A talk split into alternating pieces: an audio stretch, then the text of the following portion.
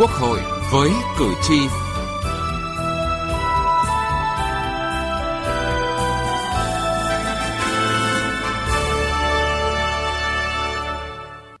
Thưa quý vị và các bạn, nâng cao chất lượng ban hành các văn bản pháp luật vẫn luôn là vấn đề đáng chú ý xem xét.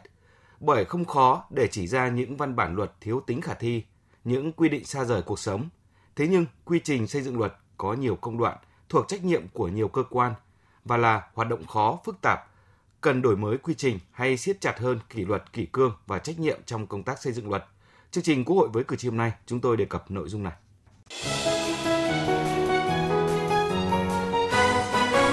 Cử tri lên tiếng.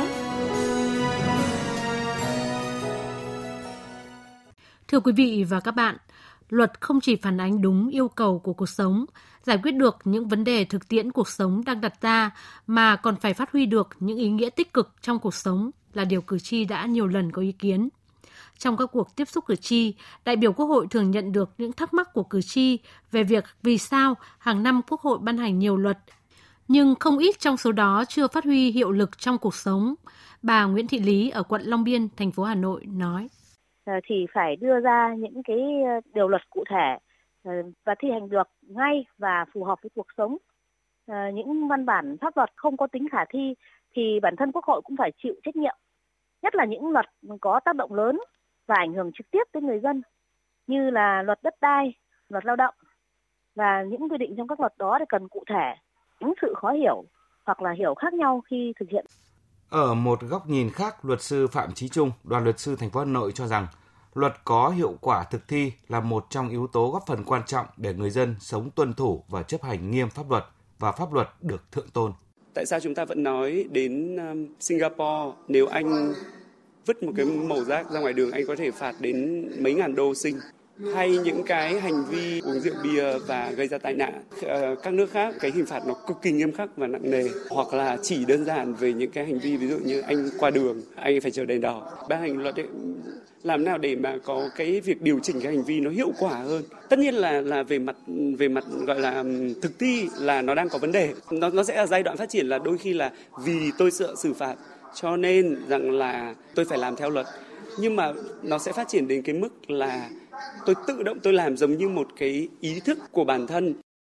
Xây dựng luật cần xuất phát từ nhu cầu của nhân dân, của đất nước hay nhu cầu quản lý của cơ quan nhà nước. Trả lời cho câu hỏi này tưởng dễ mà rất khó, bởi trong nhiều trường hợp, việc xác định tính chính đáng và hài hòa của các nhu cầu là điều không dễ. Theo chuyên gia pháp lý Hoàng Ngọc Dư, mặc dù hệ thống văn bản pháp luật của chúng ta được tăng nhanh về số lượng, nâng cao về chất lượng, nhưng vẫn thiếu sự thống nhất đồng bộ, nên nhiều quy định rất khó thực hiện trên thực tế. Không ít văn bản quy phạm pháp luật có chất lượng thấp vì vẫn mang nặng tư duy có lợi cho nhà quản lý, có lợi cho một nhóm lợi ích. Xây dựng và ban hành văn bản quy phạm luật, một số cái dự án luật lớn hoặc là những văn bản quy phạm luật dưới luật vẫn còn những cái bất cập, chưa đảm bảo mang cái cái tính toàn diện. Việc mà giao cho mỗi ngành chủ trương à, chủ trì xây dựng cái bộ luật mặc dù có nhiều thuận lợi là nắm được những cái quy định cụ thể thế nhưng mỗi ngành đều có một cái tư tưởng tạo thuận lợi nhất cho ngành mình cho nên là còn có cái gì đó chưa đảm bảo mang cái cái tính toàn diện vấn đề thứ hai là không tiên lượng được quan hệ phát sinh sau khi luật có hiệu lực pháp luật vấn đề thứ ba là cái việc ban hành những văn bản để thể chế không kịp thời để luật không chỉ là tiếng nói của nhà quản lý mà cần là tiếng nói của cuộc sống giải quyết những vấn đề cuộc sống đặt ra và vì lợi ích của người dân. Lâu nay, việc lấy ý kiến nhân dân, đối tượng điều chỉnh của dự án luật đã là khâu bắt buộc trong quy trình xây dựng luật. Vậy nhưng đến nay, việc làm này vẫn còn hình thức, đôi khi được đưa vào cho đủ bộ hồ sơ yêu cầu của dự án luật trình trước Quốc hội chứ thiếu thông tin đầy đủ và cần thiết. Bà Vũ Thị Lợi ở thành phố Vĩnh Yên, tỉnh Vĩnh Phúc đề nghị việc lấy ý kiến nhân dân đồng thời có sự phản hồi, tiếp thu ý kiến nhân dân trong xây dựng luật – cần được làm khoa học bài bản và thiết thực hơn. Chúng tôi cũng mong muốn rằng tiếng nói của người dân ta được tiếp cận với cái đấy đã. Phải tham vấn ý kiến của người dân mà đang phải chịu tác động của chính cái luật này. Vì họ nói cái gì nó sát thực với cái của người ta. Nhiều khi cứ bảo làm luật ở trên trời là cũng như thế. Thiếu những cái ý kiến thực tế của người dân. Phải người dân người ta đang chịu tác động, người ta cần cái gì? Cái gì? Nhu cầu của người ta là cái gì? Chứ còn bây giờ là nhiều cái mà cứ áp đặt từ trên xuống có những cái nó không được thực chất lắm cho nên phải cần. Đấy, những người đang chịu tác động đấy, phải ý kiến của người ta, nó mới sát với thực tế được. Không ít các văn bản luật mang tính hiệu triệu, thiếu tính khách quan, thiếu ràng buộc trách nhiệm. Vẫn còn văn bản luật tính lợi nhiều hơn cho công tác quản lý mà thiếu xem xét đến thực tiễn và lợi ích chung. Đã có những văn bản luật phải sửa đổi bổ sung mặc dù mới được ban hành. Tình trạng trồng chéo, thiếu thống nhất, thậm chí mâu thuẫn giữa các văn bản luật vẫn kéo dài nhiều năm nay. Thực tế đó đòi hỏi cần phải nhìn nhận nghiêm túc về những bất cập, hạn chế vướng mắc trong công tác xây dựng luật để có giải pháp hiệu quả. Từ nghị trường đến cuộc sống. Thưa quý vị và các bạn, báo cáo tổng hợp kết quả giám sát của các ủy ban quốc hội về việc ban hành văn bản quy phạm pháp luật trong nhiệm kỳ Quốc hội khóa 14 đều có chung nhận định.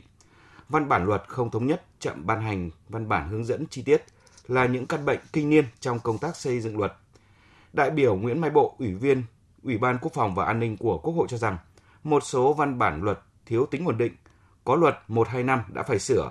Quy định trong một số luật còn mang tính tuyên truyền, mang tính khẩu hiệu, thay vì ban hành các quy phạm là những quy tắc xử sự chuẩn mực để làm khuôn mẫu cho việc thi hành.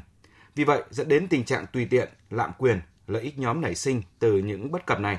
Về mặt kỹ thuật lập pháp, một số dự án luật còn nặng về cấu trúc hình thức với các chương, điều mang tính dập khuôn, không chú trọng đến tính logic, tính thực tiễn để điều chỉnh các mối quan hệ cụ thể trong xã hội. Về ngôn ngữ, thiếu nhất quán, không trong sáng khiến cho cách hiểu còn khác nhau, nên thực hiện các luật đôi khi chúng ta gặp khó khăn. Đại biểu Nguyễn Mai Bộ cho biết thêm thái độ tiếp thu của một số ban soạn thảo chưa nghiêm túc vì lợi ích bộ ngành cá biệt là có trưởng ban soạn thảo cho rằng báo cáo thẩm định của bộ tư pháp cho rằng là đúng pháp luật rồi, thì đại biểu quốc hội chúng tôi gần như là cấm, không được nói là trái pháp luật đây là ngầm hiểu của một số bộ trưởng như vậy chúng tôi cho rằng đây là vi phạm quy định tại điều 65 của luật ban hành văn bản quy phạm pháp luật lý do thứ ba là sau khi tiếp thu đó, đến giai đoạn tiếp thu chỉnh lý thì một số bộ ngành chỉ cử cán bộ, thậm chí là cấp phòng, sang để chỉnh lý. Theo đại biểu Phan Thái Bình, đoàn đại biểu Quốc hội tỉnh Quảng Nam thì thực tế còn nhiều quy định trong các luật chưa có tính dự báo dài hơi, vướng chỗ nào thì sửa chỗ đó để thuận cho công tác quản lý, nhưng khi giả soát thì lại lập tức phát hiện ra điểm thiếu đồng bộ. Vì thế, đại biểu Phan Thái Bình đề nghị phải có tính dự báo tốt theo kịp với thực tiễn, phải chú trọng cái công tác đánh giá tác động của các dự án luật mà đặc biệt là lấy ý kiến của các đối tượng tác động đây là vấn đề hết sức quan trọng để từ đó chúng ta đánh giá được các mặt khi dự án luật này đưa vào cuộc sống nó có đáp ứng được yêu cầu không? Chứ một dự án luật có thể rất hay nhưng nó không phù hợp thực tiễn nó không triển khai được trong thực tế thì nó cũng không đem lại cái, cái hiệu quả.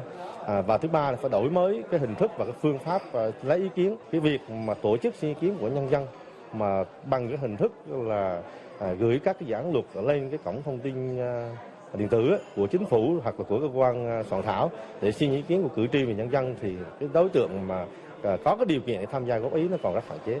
Do vậy tôi đề nghị là cần phải nghiên cứu có đổi mới và có nhiều hình thức hơn, đảm bảo thông tin một cách đầy đủ để từ đó lấy ý kiến thực chất. Sau khi lấy ý kiến chúng ta phải tiếp thu hết sức cầu thị.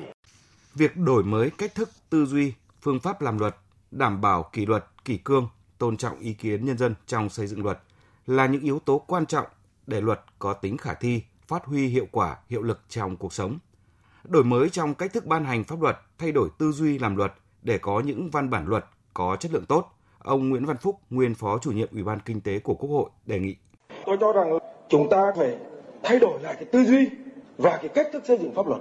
Bởi vì cái việc đưa được pháp luật vào cuộc sống hay là chính phủ nợ động ở nhiều cái văn bản hướng dẫn cùng như các bộ nợ cả cái thông tư ấy, xuất phát đầu tiên từ cách xây dựng pháp luật và cái tư duy xây dựng pháp luật. Chất lượng của hệ thống pháp luật không chỉ phụ thuộc vào quy trình, thủ tục, vào từng công đoạn của quá trình xây dựng luật, mà còn phụ thuộc không nhỏ vào năng lực và bản lĩnh của Quốc hội, đại biểu Quốc hội, cũng như việc coi trọng đúng mức ý kiến của nhân dân, của các chuyên gia trong hoạt động này. Công tác xây dựng luật cần chất lượng, công tâm và khách quan.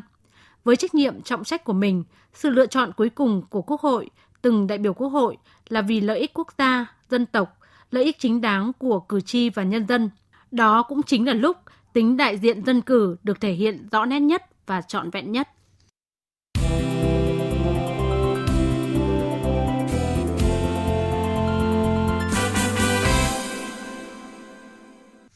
Xin chuyển sang nội dung khác, thưa quý vị và các bạn, để tổ chức thành công cuộc bầu cử đại biểu Quốc hội khóa 15 và đại biểu Hội đồng Nhân dân các cấp nhiệm kỳ 2021-2026, các địa phương của tỉnh Gia Lai đang tích cực đẩy mạnh công tác tuyên truyền bầu cử đến từng thôn bản vùng sâu, vùng xa, giúp bà con các dân tộc hiểu về quyền và trách nhiệm của mình trong cuộc bầu cử sắp tới. Hoàng Quy, phóng viên Đài Tiếng Nói Việt Nam thường trú khu vực Tây Nguyên, phản ánh. Ông Nguyễn Đăng Trung, Chủ tịch Ủy ban Nhân dân xã, Phó Chủ tịch Ủy ban bầu cử xã Đông, huyện Ca Bang, tỉnh Gia Lai cho biết, địa phương đã giả soát, niêm yết danh sách cử tri, đồng thời liên tục thông tin, tuyên truyền để đảm bảo tất cả cử tri đều hiểu và thực hiện đầy đủ quyền của mình. Thời điểm hiện tại thì à, về cái công tác chuẩn bị các cái mặt à, cho bầu cử đại biểu Quốc hội khóa 15 và đại biểu Hội đồng nhân dân các cấp nói chung thì à, chúng tôi đang thực hiện đảm bảo tiến độ, chất lượng công việc. Công tác mà lập mà danh sách cử tri ấy, thì à, chúng tôi đã có cái văn bản chỉ đạo cho công an xã chủ trì phối hợp với các thôn. À, đến giờ này thì à, trên địa bàn xã đã có cái à, danh sách sơ bộ à, cử tri. À, chúng tôi đang à, giao lại cho các thôn tổng giả soát à, bảo đảm là không để sót, bảo đảm quyền của cử tri ở trên địa bàn. Xã Đắc Ta Lây, huyện Mang Giang có trên 80% dân số là người Ba Na. Hai ngày một lần, cán bộ xã lại đi xe máy đưa loa tuyên truyền lưu động và phát tài liệu tuyên truyền cho người dân. Tờ rơi về bầu cử cũng như băng âm thanh được thể hiện bằng hai thứ tiếng Bana và phổ thông để mọi người dễ hiểu. Anh Đinh Gôn, cán bộ xã Đắc Ta Lây cho biết. Bà con ở đây là làm từ sáng sớm ừ, rồi chiều mới về, chiều tầm khoảng ờ, năm sáu giờ mới về là thường thường là chúng tôi đã alo là từ 5 giờ chúng tôi thì chủ yếu là tuyên truyền bằng tiếng địa phương chúng tôi tuyên truyền như vậy thì bà con mới nhận thức được hiểu được cái tiếng của mình Ông Đinh Đình Chi, Giám đốc Trung tâm Văn hóa Thông tin và Truyền thông huyện Ca Bang cho biết, với đặc thù gần 46% dân số của huyện là đồng bào dân tộc thiểu số, việc tuyên truyền cho đối tượng này bằng nhiều hình thức phù hợp với văn hóa từng dân tộc. Một mặt, đơn vị tuyên truyền về công tác bầu cử qua hệ thống loa truyền thanh cơ sở, mặt khác là bằng cổ động trực quan và thông tin lưu động. Với cái nội dung hướng dẫn của ban tuyên giáo cũng như là cái tổ tuyên truyền của ban bầu cử thì trung tâm đang à, kể vẽ in ấn lên khuôn và đồng thời là triển khai hầu hết trên địa bàn huyện, tập trung nhất là khu vực đông dân cư và các cái khu vực trung tâm của thị trấn. Cho đến giờ phút này thì công tác tuyên truyền cổ động trực quan cũng đã triển khai in ấn trên 300 mét vuông pano áp phích, đã lên khuôn và đã dựng. Bộ phận truyền thanh của Trung tâm Văn hóa Thông tin đã xây dựng chương trình, các chương mục hướng đến bầu cử đại biểu quốc hội và hội đồng nhân các cấp. Cho đến giờ phút này thì cái đội thông tin lưu động đã cơ bản là hình thành các cái tiêu phẩm, các cái chương trình nội dung và xác định được các cái điểm để chúng ta tập trung tuyên truyền. Việc tuyên truyền về bầu cử ở Gia Lai đa dạng hình thức từ trực quan, cổ động, sử dụng tối đa các phương tiện thông tin đại chúng, chú trọng đa dạng các hình thức tuyên truyền bằng miệng, tăng cường tuyên truyền trong vùng đồng bào dân tộc thiểu số tại chỗ bằng tiếng Gia Lai, Bana. Bà Phạm Thị Lan, Phó Chủ tịch Ủy ban Mặt trận Tổ quốc Việt Nam tỉnh Gia Lai khẳng định, hiệu quả của đội ngũ tuyên truyền viên miệng đã thấy rõ ở những nơi vùng sâu, vùng xa. Đặc biệt là những người uy tín tiêu biểu, các cái vị già làng, trưởng thôn thì họ dùng chính cái tiếng nói của họ, cái ngôn ngữ tại địa phương, ngôn ngữ Gia Rai và Bana để họ truyền tải các cái thông tin à, theo cái tinh thần chung đến với từng người dân. Cũng thông qua cái kênh thông tin này thì đa số bà con đặc biệt là người đồng bào dân tộc thiểu số họ cũng đã có những cái tâm thế cái nhận thức sẽ sử dụng cái lá phiếu của mình để lựa chọn bầu ra những vị có đầy đủ cái phẩm chất đạo đức khả năng năng lực để tham gia cái đại biểu hội đồng nhân dân các cấp. Ngày bầu cử Quốc hội khóa 15 và Hội đồng Nhân dân các cấp nhiệm kỳ 2021-2026 đang đến gần, cử tri các dân tộc ở tỉnh Gia Lai đang sẵn sàng chờ đón ngày hội lớn. Hỏi đáp về bầu cử. Hỏi đáp về bầu cử. Thưa quý vị và các bạn, chỉ còn chưa đầy một tháng nữa, cuộc bầu cử đại biểu Quốc hội khóa 15 và đại biểu Hội đồng Nhân dân các cấp nhiệm kỳ 2021-2026 sẽ diễn ra. Trong chuyên mục hỏi đáp về bầu cử hôm nay, luật sư Nguyễn Ngọc Lan, đoàn luật sư thành phố Hà Nội sẽ thông tin tới quý vị và các bạn về thủ tục kiểm tra hòm phiếu, cách thức ghi phiếu bầu và bỏ phiếu bầu sao cho đúng với những quy định của pháp luật. Bây giờ xin được nhường lời cho biên tập viên Đỗ Minh cùng trao đổi với luật sư Nguyễn Ngọc Lan. Xin ờ, cảm ơn luật sư Nguyễn Ngọc Lan, đoàn luật sư thành phố Hà Nội đã tham gia chuyên mục hỏi đáp bầu cử trên kênh thời sự VOV1 Đài Tiếng Nói Việt Nam. Xin gửi lời chào tới các quý thính giả.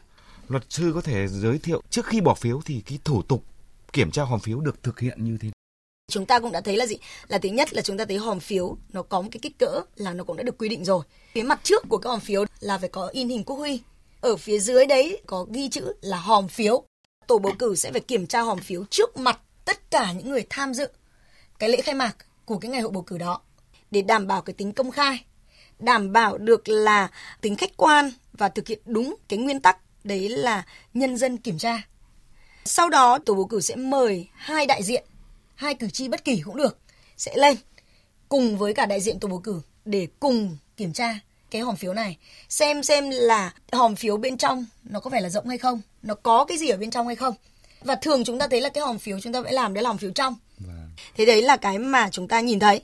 Rồi à, sau khi kiểm tra cái hòm phiếu và xác nhận là không có cái gì bên trong hòm phiếu đó thì hòm phiếu đó được đóng lại và được niêm phong bằng giấy và có đóng dấu của tổ bầu cử ngay tại đấy.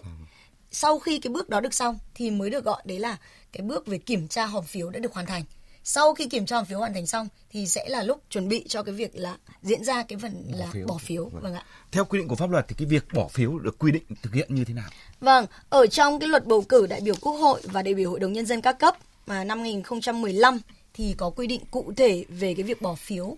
Thì mỗi một cử tri chúng ta chỉ có một thôi ạ. Nhớ là mỗi một cử tri thì chúng ta có quyền bỏ một phiếu bầu cho đại biểu Quốc hội và một phiếu bầu cho đại biểu Hội đồng Nhân dân tùy theo cái cấp của mình, tương ứng với cả mỗi cấp của đồng Nhân dân. Thế thì cử tri ở đây chúng ta thấy là gì là phải tự mình đi bầu, không được nhờ người khác bầu hộ. Đấy là cái quy định của pháp luật nghiêm cấm việc là cử tri chúng ta nhờ người khác bầu hộ đúng rồi Bầu vâng. hộ bầu thay cấm. Đúng rồi cấm vâng ạ. Tiếp nữa là gì là khi mà cử tri có phiếu bầu thì không có một ai được được xem, không ai khác ngoài cử tri đấy được xem cái phiếu bầu đó, kể cả thành viên tổ bầu cử cũng không được xem. Thế và à, chúng ta thấy là gì là nếu như mà viết hỏng thì à, cử tri có quyền yêu cầu là được đổi phiếu bầu khác và như vậy cái phiếu bầu hỏng đấy nó sẽ được hủy. Khi cử tri bỏ phiếu xong thì tổ bầu cử sẽ có trách nhiệm và đóng dấu vào mặt trước của cái thẻ cử tri. Cái việc cử tri mà ghi phiếu bầu thì được thực hiện như thế nào cho đúng quy định của pháp luật? Cái việc mà cử tri ghi ghi phiếu bầu thì chúng ta thấy là này ở trên mỗi phiếu bầu sẽ có danh sách ạ, của các ứng viên rồi. Cử tri mà thấy rằng không muốn bầu ai thì cử tri sẽ gạch tên người đó. Nhưng cái quan trọng là gạch như thế nào đây này. Đấy, thì chúng ta thấy ạ, gạch giữa và gạch kéo dài hết cả tên của cái của cái ứng viên đó. Đấy là cái mà để đảm bảo là phải gạch hết, gạch hết cả họ tên của người ta luôn và dùng bằng một đường thẳng để gạch. Và tuyệt nhiên chúng ta không được để lại bất cứ ký hiệu nào với bất cứ phiếu nào mà ví dụ như là chỉ gạch mỗi cái tên thôi chẳng hạn. Đấy không được gọi là phiếu hợp lệ. Hoặc là chúng ta gạch chân cũng không được gọi đấy là phiếu hợp lệ. Và một cái nữa là gì là nếu như chúng ta mà để lại ký hiệu bất cứ ký hiệu nào ở đấy thì cũng được gọi là gì phiếu không hợp lệ. Không hợp lệ. Và trên thực tế chúng ta cũng đã từng có những cái phiếu mà chúng ta bầu vì chúng ta như này, chúng ta đánh dấu x hoặc là dấu v. Bình thường chúng ta nói là dấu x là dấu mà gạch đi, dấu v là dấu sẽ chọn. Thế nhưng mà trong quy định của bầu cử thì không được phép như vậy. Và bắt buộc là phải gạch liền bằng một đường thẳng. Vâng, à, xin cảm ơn luật sư. Quý vị và các bạn thân mến, đến đây thời lượng dành cho chương trình Quốc hội với cử tri đã kết thúc. Chương trình do biên tập viên Đỗ Minh biên soạn và thực hiện. Cảm ơn quý vị và các bạn đã quan tâm theo dõi.